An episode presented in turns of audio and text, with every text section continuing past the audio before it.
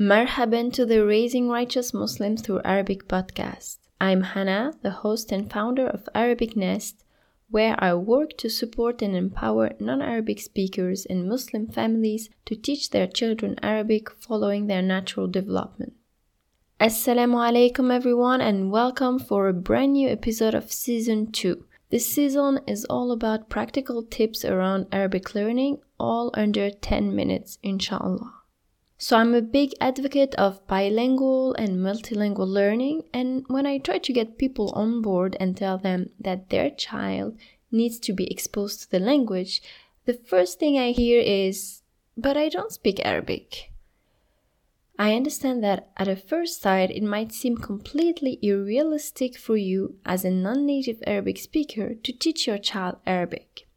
I'm pretty sure you might be saying something like, I don't have the knowledge to teach my child, or I'm going to teach him wrong and he'll need to start all over again, or people will make fun of me. And although it is normal to feel all this, to have doubts, and to be somehow scared or anxious, as after all, this is something new and quite big and important, I want to reassure you and assure you that it doesn't have to be that way. Sure, it's not going to be as easy as it might be for an Arabic speaker, but it doesn't mean that you cannot do it. Right now, you might know nothing or almost nothing about Arabic, and sure, at this precise moment, you cannot do it, but remember that you cannot do it yet. So, what can I do then? You might be asking. Well, stay with me as I share a few tips to help you teach your child Arabic even if you don't speak it yet. The first thing, and maybe the only thing that will make a difference for you, is to actually learn Arabic yourself. Learn together with your child and make your child your study buddy and motivate each other to thrive and progress. It will give you accountability and it will keep you on track. Books need to become an important part of this journey. They are the best way to get enough exposure to the language while easily acquiring vocabulary. We often hear this advice for children, but we dismiss it for adults. I truly believe that if you read stories along with your children, you will make progress.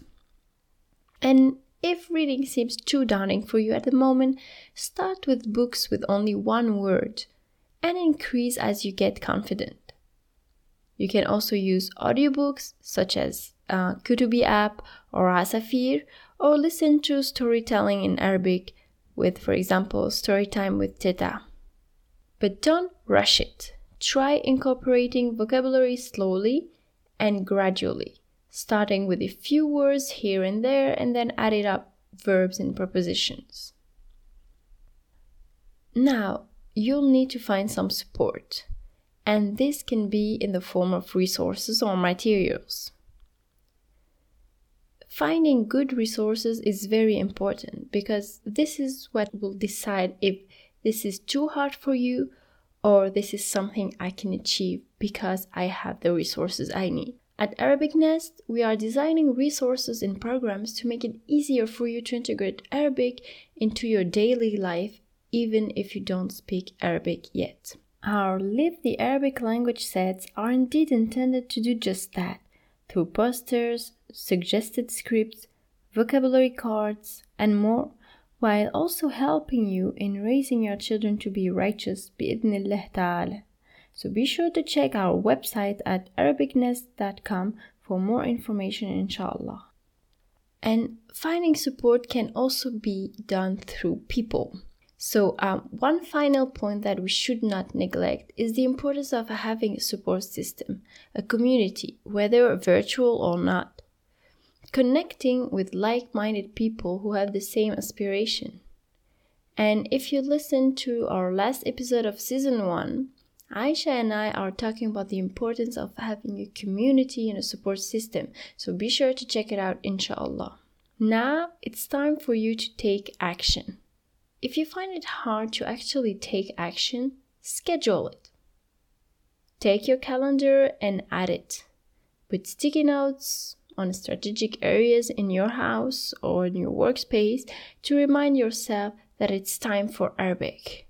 Don't give up one step at a time. So that's it for today. I hope you enjoy the tips and share this episode with someone who might find it interesting. السلام عليكم ورحمة الله وبركاته.